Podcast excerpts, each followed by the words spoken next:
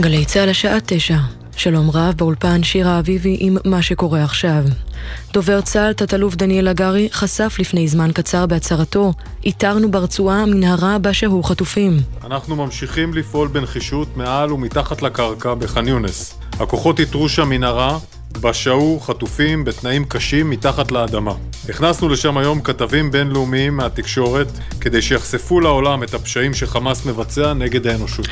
קבינט המלחמה מתכנס בשעה זו לדיון בסוגיית היום שאחרי ברצועה, ובין היתר בעניין ההצעה הקטרית החדשה לעסקה לשחרור כל החטופים, בתמורה לנסיגה ישראלית מהרצועה והגליית הנהגת חמאס. כך מוסר כתבנו המדיני יניר קוזין. נועם דן ממובילות מאבק משפחות החטופים וקרובת משפחתו של עופר קלדרון החטוף בעזה, הביע מחאה בריאיון לעידן קבלר ומזל מועלם. הממשלה לא עושה מספיק כדי לקדם עסקה. מי שכרגע משדר שהוא לא מתמסר לעסקה הזאת, לא מקדם אותה בעצמו. זו הממשלה שלי, זה הקבינט שלי. ברור לכולנו כבר שכששולחים אותנו מטעם המדינה אה, לעמוד מול האו"ם, או לעמוד מול הצלב האדום, זה כדי לא להפנות את החיצים והביקורת והדרישה והתביעה מהממשלה. הפיצוץ במרכז רצועת עזה, שגבה את חייהם של שישה לוחמי הנדסה. הרמטכ"ל רב-אלוף הרצי הלוי מתייחס לראשונה לתקרית. הלחימה הזו היא לחימה במרחב מאוד מאוד מסובך. יש בו תת-קרקע, יש בו על-קרקע, יש בו אויב שנערך הרבה מאוד זמן להגנה בצורה סדורה. יש כאן אוכלוסייה, אנחנו עושים כאן פעולות שאף פעם לא עשינו, ואיבדנו לא מעט אנשים ונפצעו לנו אנשים. הדבר היחיד שנשאר לנו כמפקדים, למידה, למידה, למידה. את הדברים אמר הרמטכ"ל בתום הערכת מצב עם מפקד פיקוד הדרום במרכז הרצועה. כתבנו לענייני צבא וביטחון דורון קדוש מזכיר כי על פי תחקיר התאונה שפורסם אתמול, הפיצוץ נגרם בגלל ירי טנק של צה"ל שהצית חומרי נפץ שהוכנו לקראת פיצוץ מתוכנן של מנהרת חמאס. מוליכת ליגת העל בכדורגל, מכבי תל אביב, מארחת כעת באיצטדיון בלומפילד את אלופת המדינה, מכבי חיפה, המדורגת שנייה, במסגרת משחק השלמה מהמחזור השביעי. תוצאת המשחק במהלך 30 הדקות הראשונות היא 1-0 לזכות חיפה. כתב הספורט יוני זילברמן מציין כי בעקבות תוצאת המשחק הנוכחית, הפער בין הקבוצות עומד על חמש נקודות לטובת מכבי תל אביב. כתבנו בתל אביב גל ג'רסי מוסיף כי מוקדם יותר עשרות אוהדי מכבי חיפה נעצרו סמוך למתחם רידינג בעיר כשברשותם אמצעים פירוטכניים וכלי תקיפה, בהם סכינים ומוטות ברזל. על פי החשד תכננו לתקוף את אוהדי היריבה, מכבי תל אביב. ומזג האוויר ירדו לפרקים ממטרים מצפון הארץ ועד לצפון הנגב, מלווים בסופות רמים יחידות. לאורך מישור החוף קיים סיכוי להצפות, ותנשבנה רוחות ערות. אלה החדשות שעורכת מיה אורן.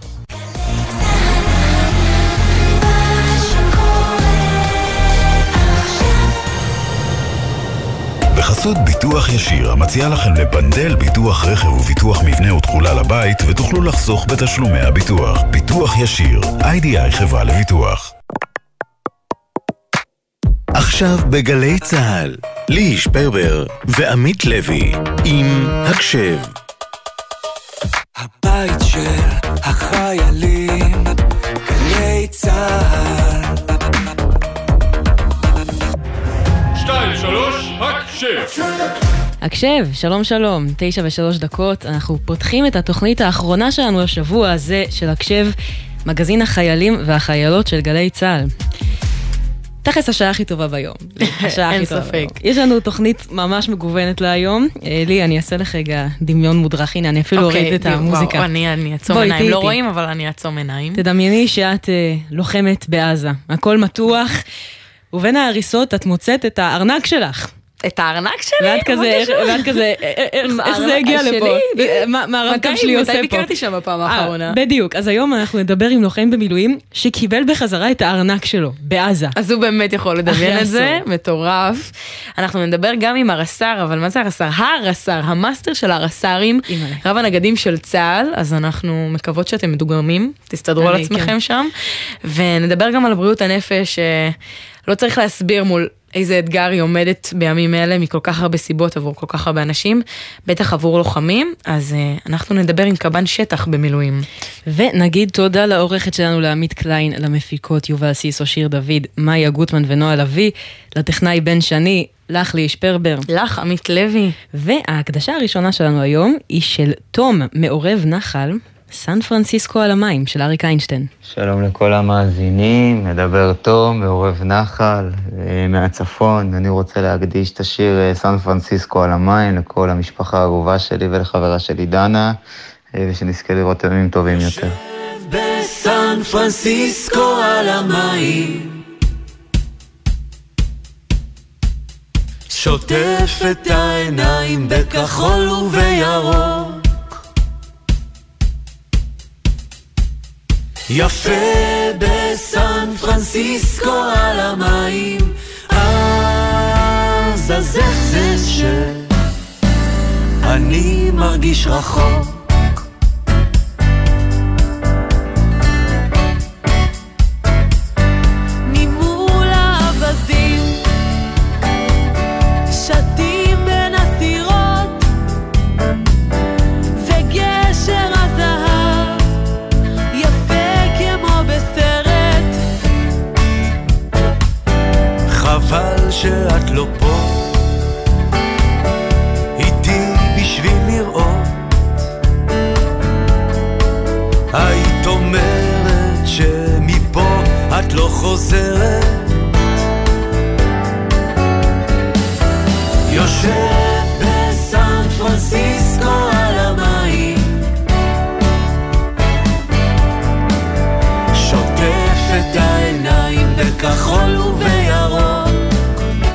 פרנסיסקו על המים, אה, בגרסה של דוב גרינר ונועם גרינר.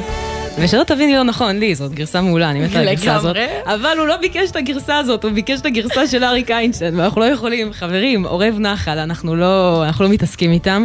אז הנה, אנחנו נשמיע לכם את הגרסה של אריק איינשטיין. סן פרנסיסקו על המים.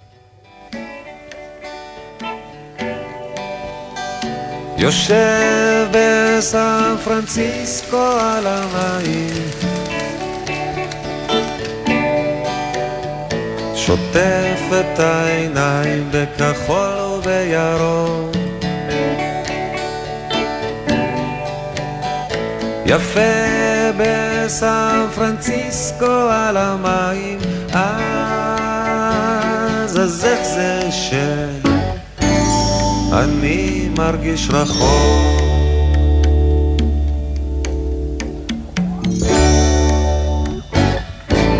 ממול האווזים שטים בין הסירות וגשר הזהב יפה כמו בסרט. חבל שאת לא פה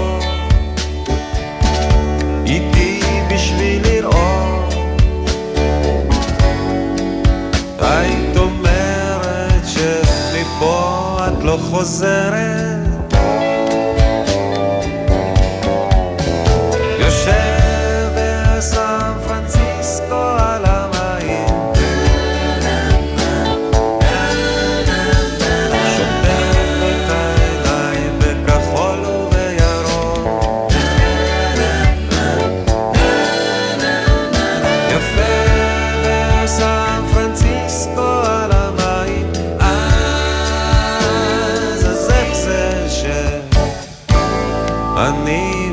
מרגיש רחוק.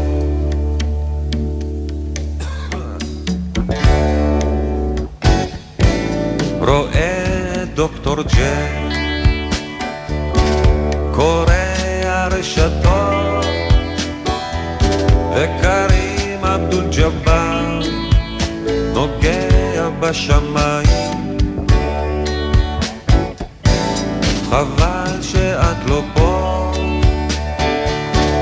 איתי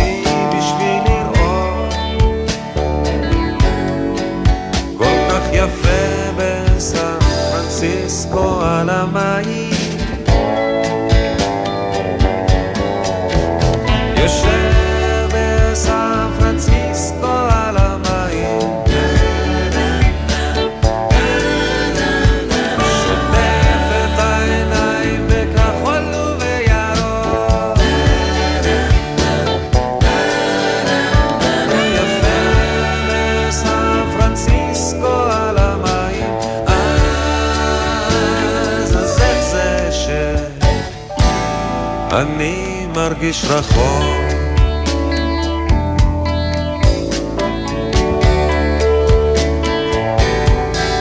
פתאום אני רוצה הביתה, חזרה אל הביצה, לשבת בכסית ולצחוק עם מוישה ועם חצקה.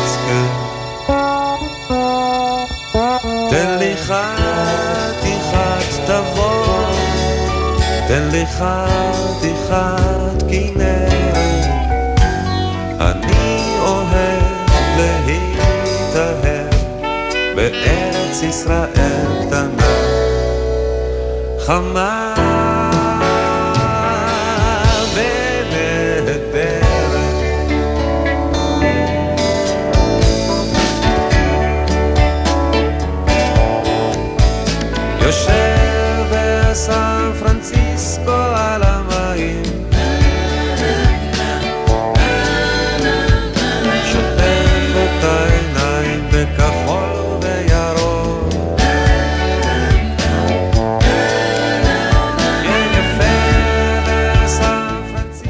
פרנסיסקו על המים.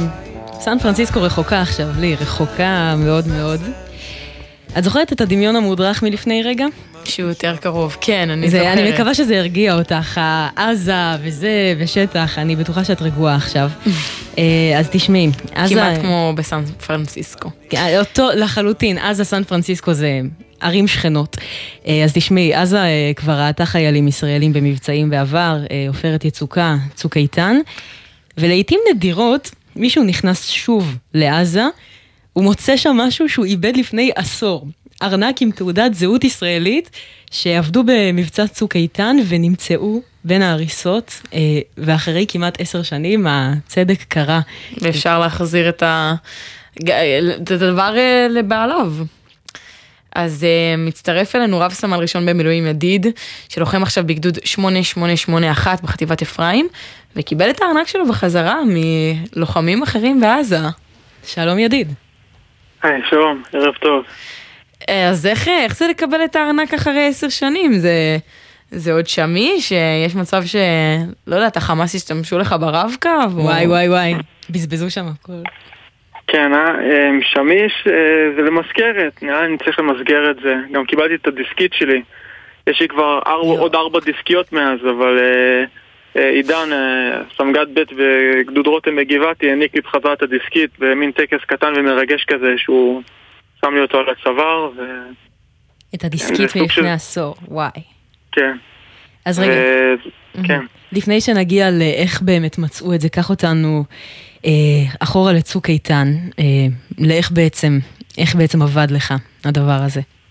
אוקיי, אז uh, הייתי uh, לוחם במחלקת מילואים בגדוד סדיר, הייתי ב-890 אז כל הערבוב הזה של uh, מחלקת מילואים בגדוד סדיר, לא היה כל כך איפה להשאיר את הציוד האישי שלי. אז uh, הארנק נשאר עליי. uh, הפלאפון, uh, שמתי אותו ברכב שזה מישהו שהיה אז קצין בסדיר אז אמרתי להתראות לפלאפון אפשר להגיד אז הארנק נשאר עליי וכשנפצעתי מפצמ"ר, כשפצמרו אותנו אה, נפצעתי מרסיסים, אז הפשיטו אותי לגמרי, והארנק נשאר שם בתוך, ה... בתוך המכנסיים. זאת אומרת, בכל הסיפור הזה מעורבת חוויה לא פשוטה בכלל של פציעה. כן, עשינו צחוקים כן. צחוקים, זאת אבל... אומרת, פצמרו אותי, זה... כן, אה, האמת היא שכן. ברוך השם נפצעתי קל, נפצעתי בירך, ירך שמאל.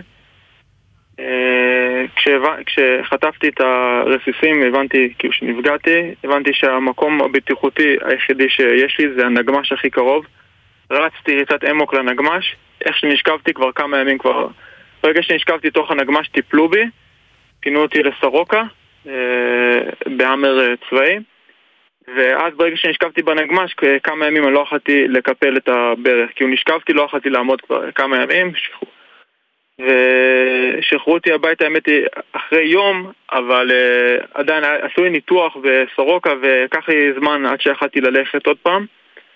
Uh, uh, אבל אחרי שהצלחתי ללכת, היה את, ה, את הרגש הנ- הנפשי שלי היה לי מאוד מאוד קשה. Um, זהו, אה, כי יש את הטיפול הפיזי, אתה אומר חזרתי ללכת, אבל יש עוד תהליך ארוך, שלם, שגם לחימה בעזה וגם בטח פציעה כזאת אה, יכולה להשאיר. אז מה היה התהליך שלך? שחשוב- אז, אז קודם כל ברגע שהבנתי, כאילו הרגשתי ברגע שהפיזי, שראיתי שאני בסדר, שאני הולך וכבר יכול לרוץ, פתאום מין, ירד איזה מין עננה כזאת, והרגשתי מין הקלה, ואז מצד שני הנפש שלי התחילה לכאוב. זאת אומרת, הייתי סטודנט אז בין שנה א' לשנה ב' אה, באקדמיה, וראיתי שאני לא, לא יודע, אני לא, היה לי מאוד קשה לתפקד, אני... והיה לי נס, כי הייתי שוכב כל היום בבית, פשוט שוכב כל היום על הספה, שם ולא שם, מין... לא יכולתי לדבר, היה רגעים שהייתי לא מצליח להוציא מילה מהפה ואמא ש... ומשרד הביטחון אמרו לי, תראה, אתה... קיצור, פרוצדורות שלמות עד שתקבל. ולא לא שאתה לא זכאי וייקח זמן, זה תהליכים. אמא שלי, ברוך השם, היא, היא ראתה את זה, היא לא חיכתה לאף אחד. כאילו, זה כי לקח זמן להבין שיש איזה בערך משהו כמו חודש וחצי אחרי הפציעה. היא הבינה שקורה משהו, היא ישר התקשרה לקופת חולים, אה, דרך הקופת חולים, הלכתי לטיפול פסיכולוג... פסיכולוגי שפשוט הציל לי את החיים. וואו. וזה, שאימא שלי ראתה שיש לה בן שלא מצליח לדבר, שלא חיכתה למשרד הביטחון, פשוט התקשרה לקופת חולים, אמרה, הבן שלי פצוע בצוק איתן, וזה כבר זירז תהליכים ותורים. וזה שמישהו בבית שלי, במקרה של האימא שלי, שפשוט לקחה את המושכות לידיים ולא חיכתה לאף אחד ו- ועשתה את זה, גם אני זוכר, כשהביאו לי סוף סוף מספר של פסי- פסיכולוג, אז אז אני לא יכולתי לדבר בטלפון. אימא שלי דיברה עם הפסיכולוג בטלפון, אני פשוט הופעתי שם, והוא דיבר איתי, הוא פשוט הצ- הציל לי את החיים.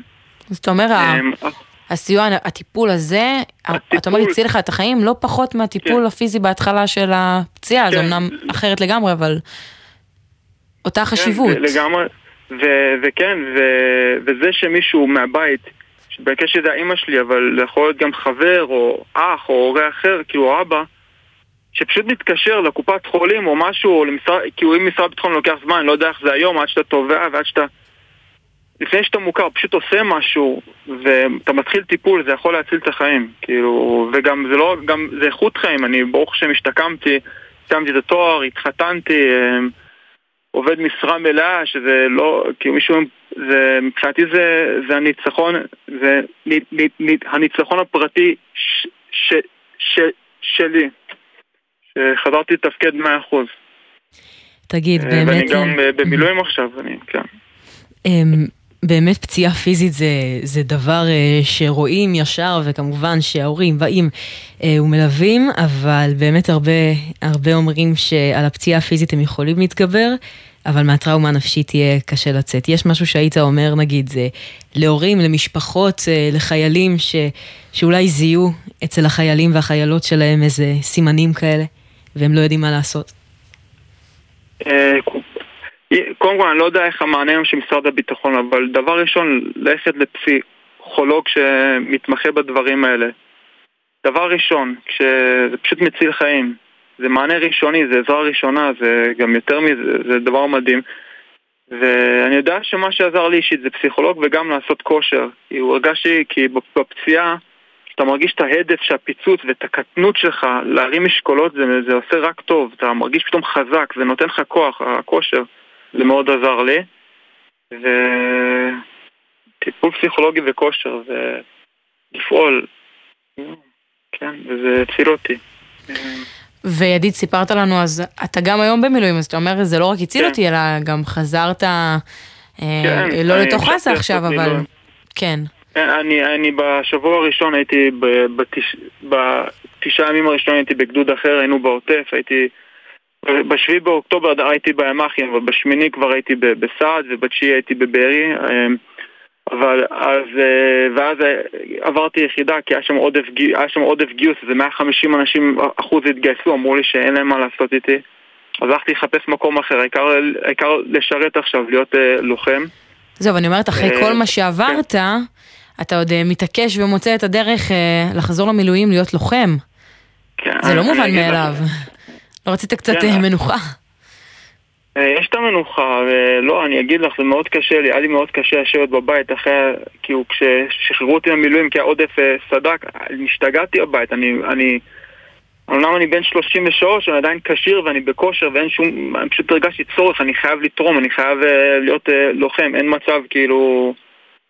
אה, לא יודע, זה משהו שקיבלתי, זה מהחינוך של בני עקיבא, מהחינוך של ההורים, אה, מהחינוך בישיבת הסדר, אני... משהו שזורם בעורקים שלי, שהוא חמישה אחים, כולנו עכשיו בצבא. אה, אז כל הכבוד, זה גם...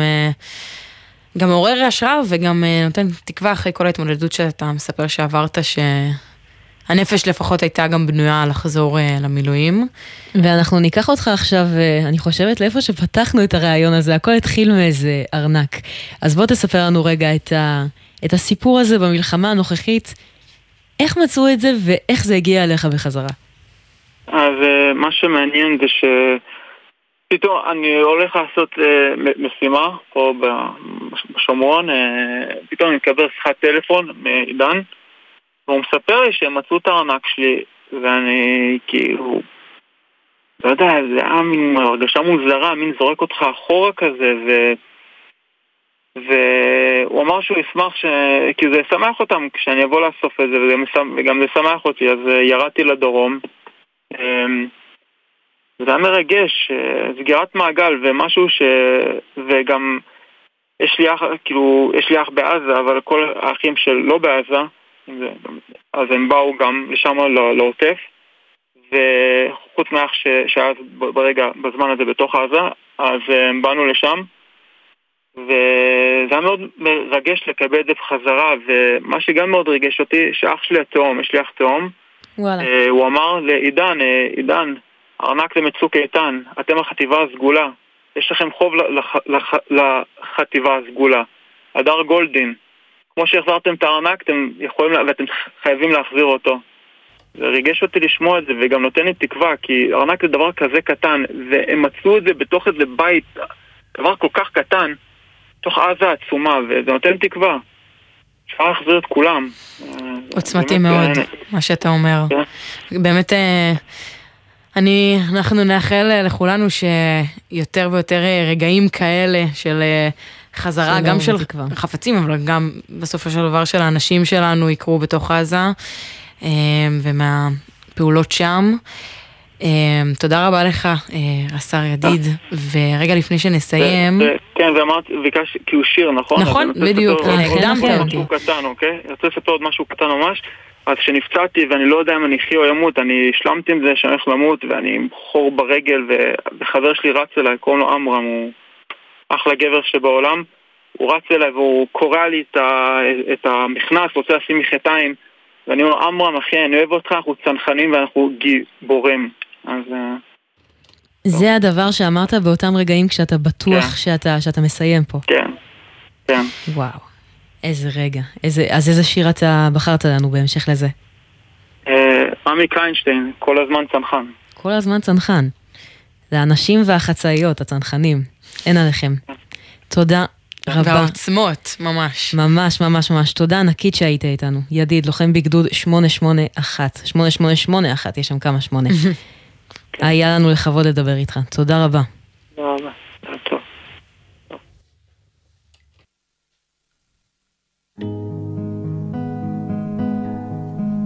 אני צונח, מרחף וצורח בקולי קולו. אני צונח, ומתחתיי צומח מענה לרוב השאלות.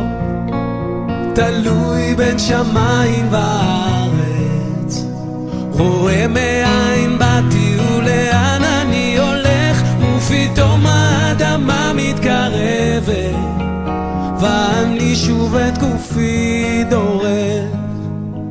לקראת החול החם, לקראת הנעלם, בין הנהר ובין הים. כל הזמן צנחן, כל הזמן מוכן, כל הזמן אדם, מאז ולעולם, כל הזמן צנחן, כל הזמן מוכן, כולם בשביל אחד, ואחד בשביל כולם. אני שומע את קולך ויודע שאתה אדם. אני נוגע, אבל איני פוגע, מתרחק מכל שנאת חינם. לא רק מטרה, יש גם דרך. לומד להבחין בין אלף הדברים, ותמיד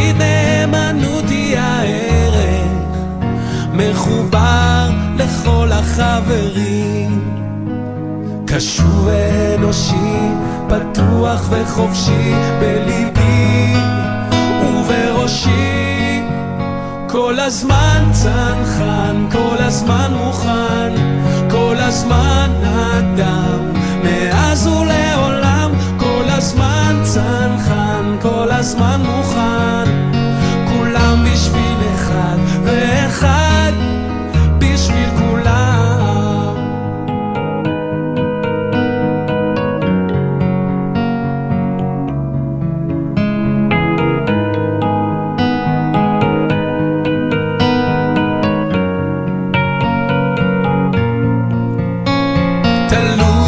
שמיים וארץ.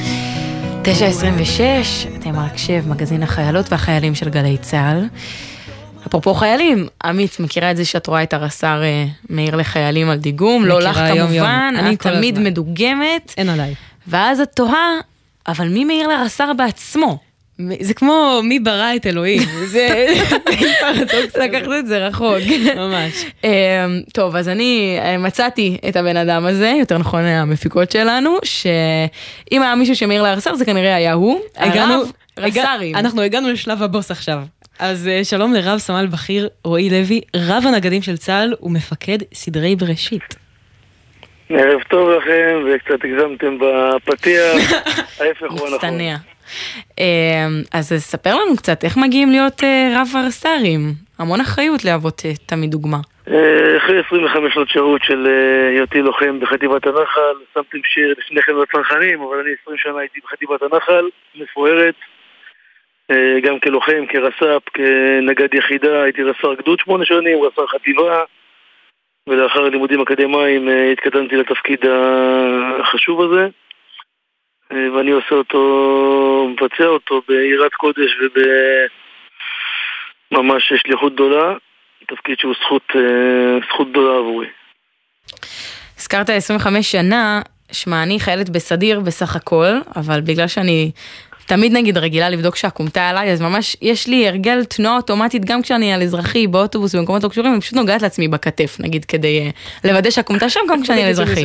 אני תוהה אם אחרי כל כך הרבה שנים אה, גם בצבא ובתפקיד כזה עם אחריות, יש לך איזה שהם הרגלים כאלה שקורים לך בחיים גם מחוץ לצבא? ראשית ההופעה והסדר והארגון זה עניין של תרבות, זה עניין של אישיות, זה עניין של אורח חיים ולכן המשמעת והשיח וההתנהלות וההתארגנות וה... והחיי יום, יום שלי הם כאלה שהם אה, יורדים לפרטים ובדקויות ולכן קיבלתם ממני הודעה בשעה 9.21 שעדיין לא יצרו איתי קשר ב-9.20 זה הדברים הקטנים וואו. וזו, וזו, וזו בדיוק המשמעת, המשמעת היא בדיוק בדברים הקטנים הבית תמיד אה, מתוקתק, ו- נגיד. ותכף נדבר על זה. הבית זה האישה, הגינה זה אני, הרס"רית של אבל הבית. כמובן שהרכב והמשרד והכל, וה- והשיח וההתנהלות וההתארגנות, טיפ טופ. היא תמיד כזו, אה, כמובן בירידה לפרטים, ברגישות, בטח שעוסקים במשמעת ועוסקים באנשים.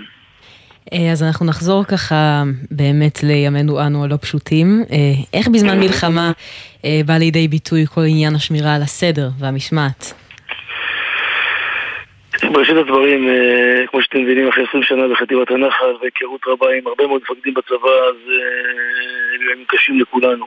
בטח לכאלה שאנחנו מכירים אה, לא מעט מה- מההרוגים אה, מ-7 לחודש ועד היום. ובתפקידי, חלק מתפקידי הוא שילוב הכוחות והמשימות בקיום קיום הלוויות ביחד עם כל נגדי היחידים. וזה נושא שהוא הוא קשה, מצד אחד הוא כואב, מצד שני הוא מלא גאווה שאנחנו עושים את הכבוד המקסימלי והערכי ביותר אה, בכבוד האחרון לחללי, לחללי צה"ל גיבורי ישראל ועל כך אני גאה ב... אה, אנחנו אה, מ-7 לחודש, לצד קיום הלוויות בצורה רגישה וביראת קודש, קיימנו הרבה מאוד תהליכים של סדר וארגון שהובילו נגדי היחידות היקרים שלנו, אם זה בשטחי הכינוס, אם זה במסדרי יציאה, שיחות המפקדים, בכל מה שקשור לסדר וארגון של הקרב לקראת הקרב. בשטחים, בב"חים, בכל מיני מחנות ובאתרים, אה, ובזה, בכך דאגנו הבנו. שהכוחות יקטו בצורה מסודרת. הבנו שהיה היום אה, כנס חשוב אה, בכל הנושאים האלה. אכן, היום קיימנו כנס לכלל נגדי היחידות של צה"ל בקבע המובהק, אנשים הבוגרים יותר. כלומר, כל, של כמה. כמה רס"רים בעצם היו במקום אחד? היום היו מעל 250 נגדי יחידות אה, באולם. שיא גינס. אה, לא, אנחנו עושים אה, כנסים גם יותר גדולים, זה בסדר. אה, אפרופו משמעת, אנשים ממושמעים ומגיעים. על הדקה. אה, אבל הכנס הזה התחיל קודם כל בהערכה רבה לאנשים שלנו. דיברתי על קיום הלוויות, דיברתי על הדאגה לפרט. קיום הלוויות, אני חייבת. לציין שזה מעלה לי מחשבה גם באמת על, אה, על אתגר מעבר ל- לאתגרים אה, הרגילים של, אה, של סדר ומשמעת ורצינות, זה מעלה גם אתגר מנטלי בתקופה הזאת. נכון, נגענו, נגענו בכנס הזה גם בסוגיית החוסן, אני אגע בזה, אבל בראשית הדברים הבענו הערכה ענקית, הערכה גדולה מאוד לאנשים שלנו שעוסקים ימים ולילות, ולילות וימים בתוך הרצועה, בהכנסת הזקיקים, בדאגה לפרט, בלבנות הרענון, ביחד עם גורמי הפרט, ביחד עם גורמים נוספים של חיל המשען, לתת את כל מה שחייל, לוחם, משרת בצה"ל צריך ועל כך התחלנו את הכנס, בהערכה גדולה לאנשים. לאחר מכן בהחלט דיברנו על החוסן, החוסן האישי והדאגה לחוסנו של, לחוסנה של היחידות, אה, איך מבצעים חוסן, איך מזהים אנשים בנקודות אה, רגישות, אה, ובהמשך אה, מפקד מצ"ח גם היה בכנס ודיבר על החצר האחורית של צה"ל.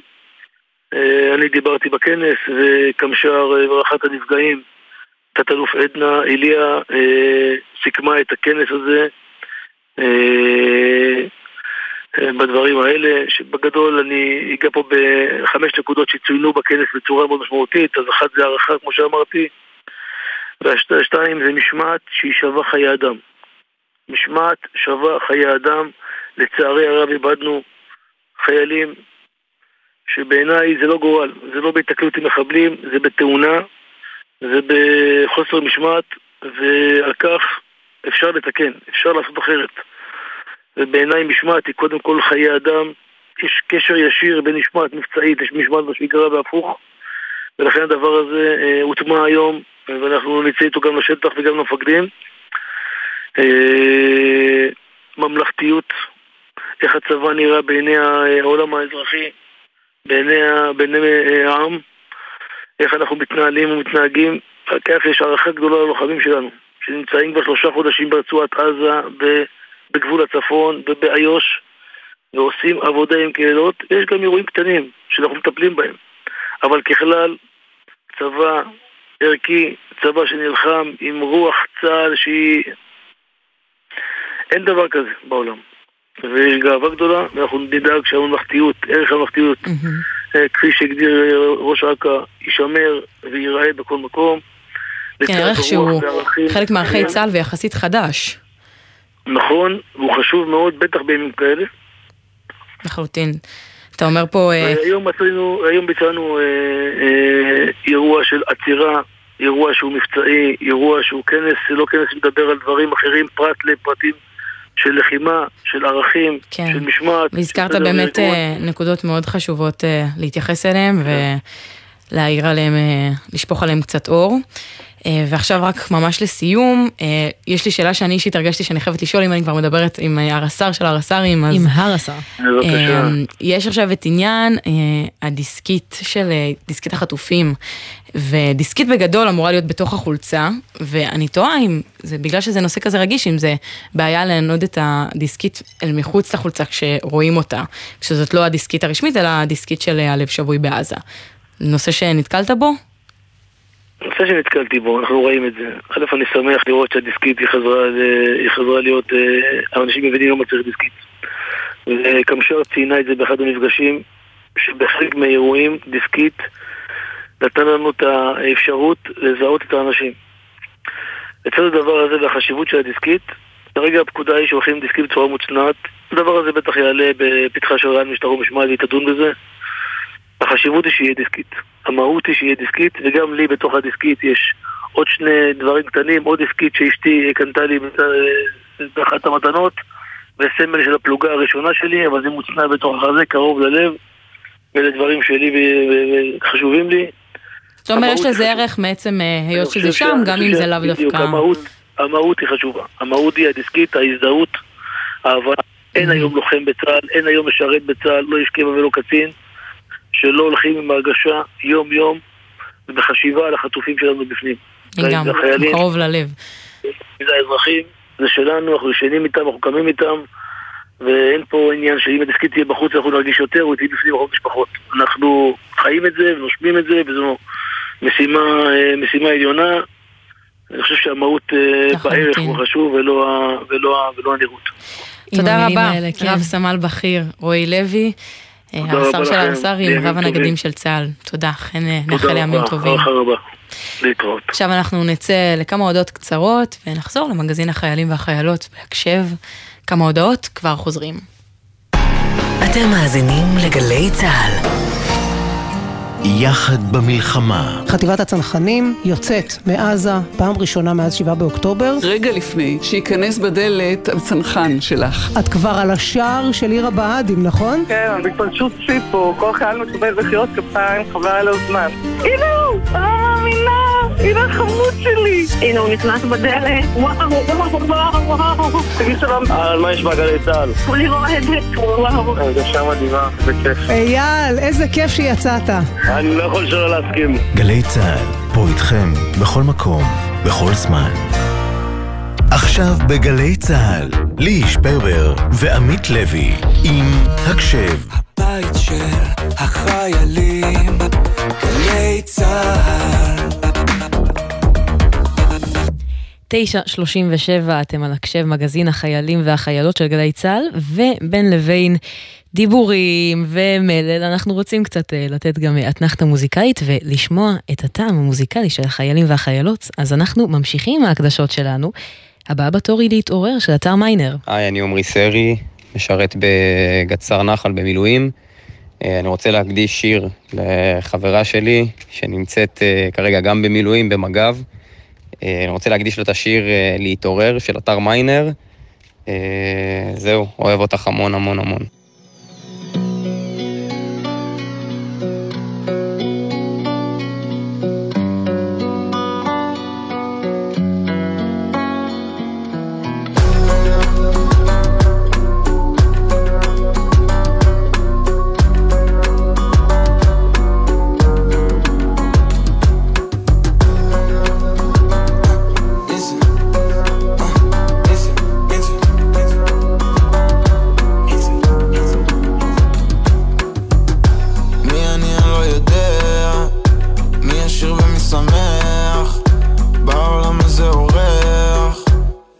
לפעמים אני שוכח, שהגוף הזה לרגע, והנשמה לנצח, אפשר לרפא את הפצע, אני משחרר את המתח, כל החרא שעברתי, עולה כמו מדליה, כל הפחד שנשאר בי אני שם אותו על אבא.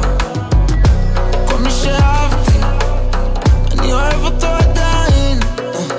מרים את הידיים, עוצם את העיניים רוצה להתעורר בן אדם אחר בעולם אחר. יפה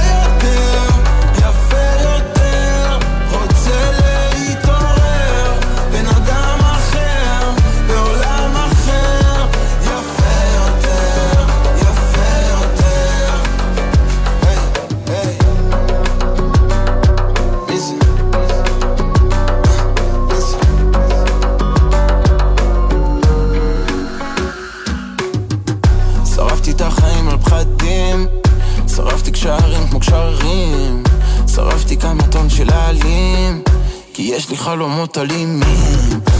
כמה וכמה פנים אויב שנמצא בפנים והכל זה רק עניין של זמן. משנה את עצמו, משנה את העולם. העיקר לא לפחד העיקר זה לא לפחד. העיקר לפתוח בהשם העיקר לפתוח בהשם,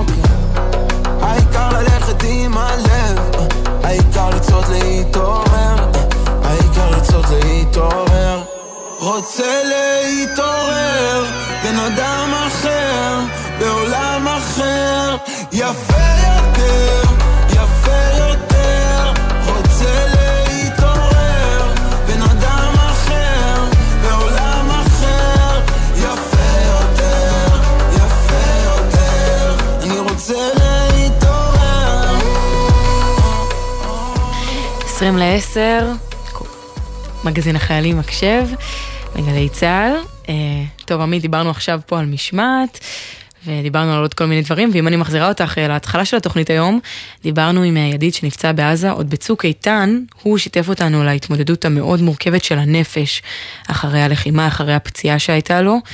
היום כבר יש הרבה יותר מודעות לנטל שיש על הנפש אחרי חוויות כאלה, גם בלי קשר ספציפית לפציעות.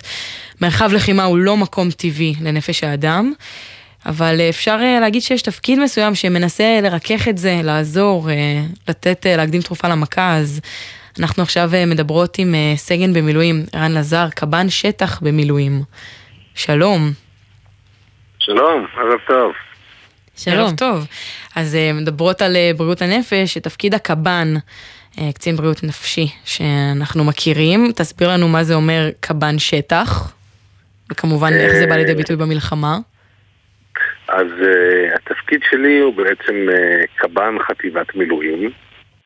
Uh, ובמסגרת התפקיד, מה שאני עושה זה בעיקר מגיע לכוחות uh, במקומות שבהם נמצאים, ושם עושה את העבודה של, של הקב"ן, שזה גם uh, סדנאות uh, הכנה מנטלית ומניעה, מה שהיה בחודש הראשון, עד ההתחלה, גם עבודה עם שחיקה. גם עבודה עם אה, תגובות קרב אחרי, אחרי אירועי לחימה, גם פרטני, ועוד יותר חשוב, אה, עבודה במסגרת הצוותית, אה, מה שבצה"ל נקרא שיחות משאבים. ולמעשה בחודש האחרון החטיבה שלי כרגע באיזשהו תהליך של שחרור הגדודים ואנחנו עושים, בעצם פיתחנו איזושהי סדנאות מיוחדות לשחרור מלחימה, עיבוד אירועים וגם מבט אל היום שאחרי. אה, וכמובן שאין לי משרד ואין לי קליניקה ואין לי כלום ורוב העבודה נעשית אה, מתחת לעץ, שתי אבנים, לפעמים שכפ"ץ וקסדה על הראש. וואלה, זו הקליניקה. זו הקליניקה. שמים שני אבנים, זה מיטת המטופל. ישראל 2024. כן, בדיוק, בדיוק. אה, נחזור איתך רגע להתחלה של כל העניין הזה, כי הבנו שההגעה שלך למילואים במלחמה הזאת הייתה איזה מבצע צבאי בפני עצמו. לגמרי, זה היה כמו ספר עיגול. אה, בעצם זה תופס אותי שאני בחופשה משפחתית אה, בווינה, ותוך כדי היום אני רואה מה קורה בישראל, וכבר מקבל את הטלפונים ואת החייגן, והטיסה שלי מתבטלת, ואני קונה עוד טיסה והיא גם מתבטלת, ואני כבר יום, תקוע יום בווינה, את השמיני בחודש, וממש בחמש וחצי בערב אני מוצא טיסה של אל על, אבל מפראג, למחרת בשש בבוקר. ואתה בווינה. ואני בווינה. אז מה מבט עושים? אל המפה, אה, רואים שפראג ווינה במרחק של 350 קילומטר. ובאותו רגע ניגשתי לקונסייר של המלון ואמרתי לו, אני צריך מונית לווינה, לפראג, היום בלילה, בעשר. אה, הוא מסתכל עליך כזה, כן, מה אתה רוצה? והתחלנו לעשות טלפונים לכל מיני חברות של הסעות ומוניות, והגיע נהג בעשר, ועולים על המונית אני ואימא שלי והבת שלי, ונוסעים אל תוך הלילה, לתוך אורבות צ'כיה, ומגיעים. וכמו שאני נוחת ב-11 וחצי, משהו כזה, מגיע הביתה, נפרד מהילדה, קונה קפה ותחתונים, כי כל התחתונים הטובים היו איתי בטיול, ונוסע למילואים. הרבה כסף עלה לך להגיע למילואים. אה, תגיד, אתה באמת גם עובד עם מילואימניקים. אה, יש, יש קשיים נפשיים שאתה נתקל בהם שהם ייחודיים למילואימניקים? אני חושב שדבר ראשון, הניתוק מהבית נראה אחרת. זה אנשים עם אה, משפחות, עם ילדים, עם אה, עסקים, עם עבודות. אה, גם אני כזה, כן? עם המון המון חוסר ודאות לגבי כמה זמן נהיה פה ואיך נהיה. דבר שני, מילואימניקים, כמו כל האוכלוסייה, כולנו סובלים מכל מיני דברים. אה, שסדירים קצת פחות, כי בעצם מערך הסינון הצה"לי מראש אה, משבץ אה, אנשים עם קשיים מסוימים למקומות מסוימים. אבל יכול להגיע אדם בן 35 חווה חרדות, או עבר משבר דיכאוני, או פוסט-טראומטי ממלחמה קודמת, כמו שסיפרתם קודם, והוא מתייצב למילואים, בלי שאלה. אה, כמו שציינו, אה, רק מוקדם יותר דיברנו עם לוחם שנפצע בצוק איתן, סיפר על ההתמודדות הנפשית שלו אחרי הפציעה. אה, אבל גם בלי קשר לפציעות, אזור קרב הוא לא, לא אזור טבעי לנפש. אז אתה בתור מי שבאמת יודע לענות הכי טוב, יש דברים שאפשר לעשות בזמן live בשטח ולא רק בטיפול שבא אחרי, כדי אה, לרכך את ההתמודדות שאחרי, להקדים את התרופה ברור, הזאת למכה? ברור, ברור, וזה מה שעשינו כל התקופה הראשונה, עד, אה, כלומר, בזמן, ש, מה שנקרא, זמן יקר. אז איך זה נראה גם בתפקיד שלך וגם דברים שאולי אפשר למסור ל... לחיילים בשטח שבעצמם? אה, אז החיילים בשטח, לפחות בחטיבה שלי, תאירי כל אחד בלילה, יודע להגיד לך סכמת יהלום. אה, שזה בעצם איזושהי סכמה של התערבות מאוד מאוד מהירה ומאוד מאוד אפקטיבית, אה, שבעצם לוחם יכול לעשות לחבר שלו, מפקד ללוחם, אה, שהוא מגיע לחובש, הוא מגיע לתאגד, כבר על ההתחלה כדי לעזור לו לצאת מתגובת הקרב הזו. במקרים שזה לא עובד, אז בעצם מרחיקים אותו מאזור לחימה, והוא מגיע אליי, ואז אה, דבר ראשון אני עושה בדיוק את אותו דבר, סכמת יהלום. זה משהו מורכב או שאתה יכול אה, לשתף אותנו פה? אתה יודע, גם אה, אומרים עכשיו שבעזה אין שום תקשורת עם מישהו בחוץ, חוץ מטרנזיסטורים, אז אולי, אולי עכשיו יש לוחמים שמאזינים לנו שאפשר לתת להם ככה את הכמה כלים האלה? אז סכמת יהלום בעצם מבוססת על חמש נקודות. אה, הראשונה זה יצירת קשר, כלומר אני קורא לחייל בשמו, או אחי אחי מה קורה, אחי אחי. כן, ואז אני אומר לו משפט נורא פשוט, הדגשת מחויבות. אחי אני איתך לא עוזב אותך, אבל כשאמרתי את זה אני איתו לא עוזב אותו גם אם עכשיו מתחילים ליפול פצמ"רים. אה, כי הדבר הכי נורא זה להגיד לתגובת קרב, זה להגיד למישהו אני איתך, ואז ללכת. הדבר הבא שאני עושה בעצם זה מתחיל להפעיל אותו בסדרה של שאלות על פרטים על עצמו, שם, שם משפחה, מחלקה, תפקיד, מספר אישי, שימו לב, פרטים צבאיים ולא פרטים מזרחיים, כי אני לא רוצה כרגע להוציא אותו מהמחשבות לחימה, כאילו לזרוק אותו למקום אחר. הדבר הבא זה וידוא סדר התרחשויות. שואל אותו מה היה, מה קורה, מה הולך לקרות, או אפילו יותר טוב, אומר לו. עלינו על מטען, עכשיו יש פצועים, אנחנו מתחילים לפנות ולחלץ לאחורה. זה הדבר האחרון שאני אעשה, אני מתחיל להפעיל אותו במשימות, משימות שרלוונטיות. כלומר, בוא תתאפס על הציוד שלך, תביא איפה הנשק שלך, תביא את האפוד, תבדוק שיש לך את כל הדברים, אתה רואה את הנגמ"ש שם, אני צריך שתלך תביא לי משם משהו. אה, וככה בעצם מפעיל אותו. וזה יכול להיות גם תוך תחת אש, כלומר המשימה תחת אש, זה... אני צריך שתיתן כדור לנקודה ההיא. עכשיו, אחרי שהוא ירד את הכדור הראשון, הוא ימשיך לראות. וזהו, כאילו, פתרנו את העניין. נשמע כמו משהו שחשוב לתרגל כבר באימונים. כאילו... ואנחנו תרגלנו את זה עשרות פעמים. והחיילים מכירים את זה באימונים, אני בטוח שתשאלי כל חייל קרבי סדיר, סכמת יהלום, תראי שבווסט שלו יש את הפתק הזה ממש ליד ההוראות פתיחה באש או פחד זונות קור. אה, כן. אז אנחנו ממש... זה- מ- זה מאוד מאוד- זה מאוד מאוד מוטמע במערך הלוחם. אנחנו מקוות שבכל זאת אה, זה פגש את האוזניים הנכונות ואנשים תזכורת יוכלו... כן. ככה, בצד. ככה רעננו נהלים, ואנשים יוכלו לעזור אולי לחברים שלהם. אני יכול לספר לכם שאחרי שעשיתי את הסדנאות האלה, עכשיו, בדרך כלל הקצינים לא נמצאים בסדנאות כי הם עושים דברים של קצינים, כן? אה, ואז מתקשר אליי המ"מ, מ"מ של איזה חייל, שבאותו יום עשיתי סדנה בפלוגה. אה, אומר, תקשיב, היה פה רחפנים, היה פה זה, יש לי חייל נורא בחרדה, הוא נורא ב... אני אומר לו, עשית יהלום? הוא אומר לי, עשיתי מה? אני אומר עשית יהלום? הסברתי לו.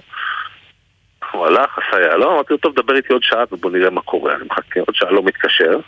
התקשרתי אליו, אומר לו, מה קורה? אומר לי, טוב, נראה לי בסדר, הוא באמת ככה אכל משהו, שתה משהו, סידר את הדברים שלו, יושב, צוחק עם החבר'ה וזה, הוא אומר, אבל אני די צריך שתראה אותו. אני אומר לו, למה בעצם אתה צריך שאני אראה אותו? הוא אומר לי, לא יודע, כי היה לו. אני אומר לו, זהו, היה, עבר, קדימה, נקסט.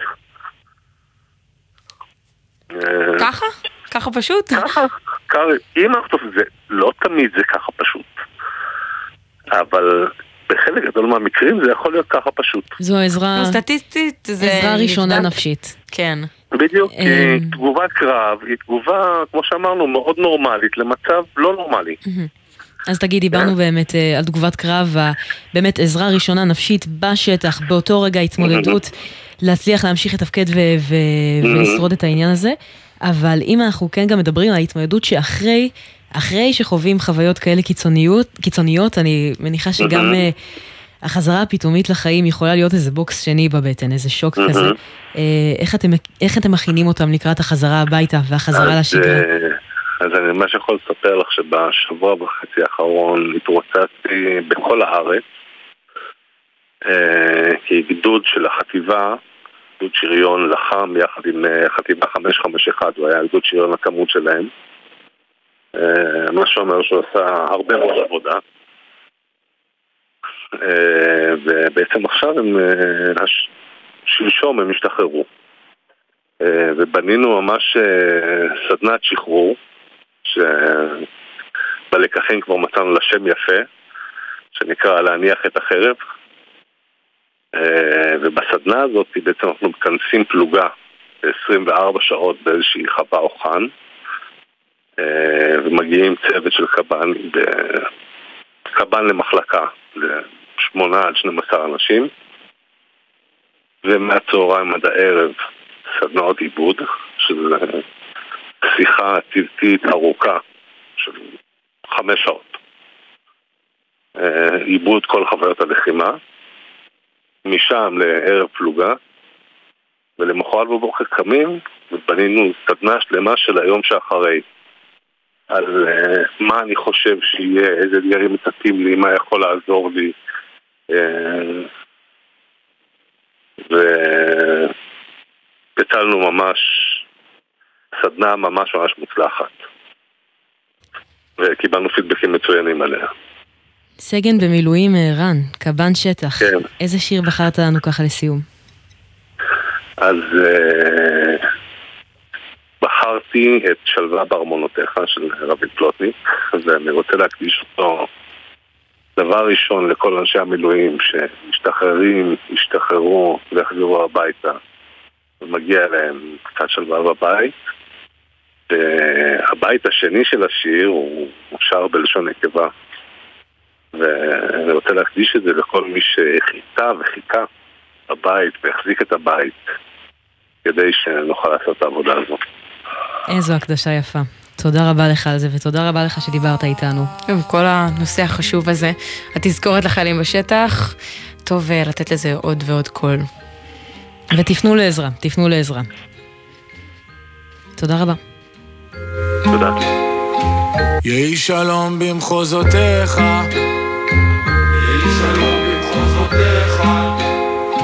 שיפתחו נא כל דרכיך,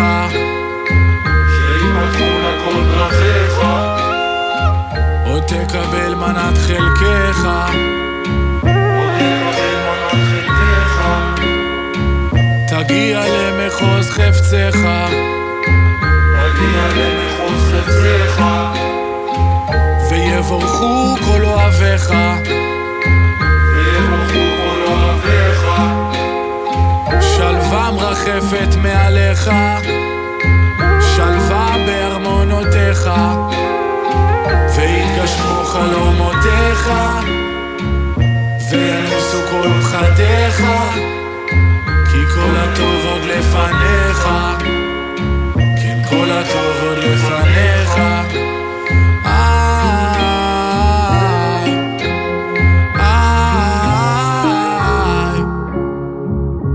שלום במחוזותייך, שיפתחו נא כל דרכייך, ויברכו הן שתי ידייך, חייל שלך אני מאחורייך, ניצוצות בתוך עינייך, זוהרת ככוכב הליל, את את אשת חיל, את גיבורה את אשת חיל.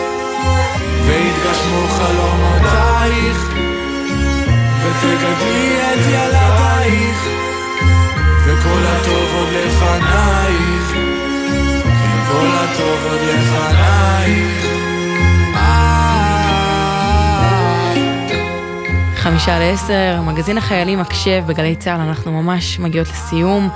נגיד תודה רבה על הצוות שלנו, עמית קליין העורכת, יובל סיסו, שיר דוד, מאיה גוטמן ונועה לביא המפיקות. הלל גוטמן היה הטכנאי, תודה לך, עמית לוי. תודה לך, לי שפרבר, אנחנו נהיה פה גם בשבוע הבא עם עוד. תוכנית, עם הקשב, מגזין החיילים של גלי צה"ל, ואנחנו מסיימים עם הקדשה אחרונה להיום, אהבה כזאת. היי, אני רוני יעקבי, חובשת במתקן אדם. אני רוצה להקדיש את השיר אהבה כזו של עידן רייכל וזהבה בן להורים שלי, אני אוהבת אתכם המון. הירח מתמלא ומתרוקן, אתה קרב ומתרחק, אבל הלב שלי יוצא אליך, ושוב בורח, שוב חוזר. אין יום אחד שיעבור בלי שאחשוב עליך, כמו ירח מתמלא ומתרוקן.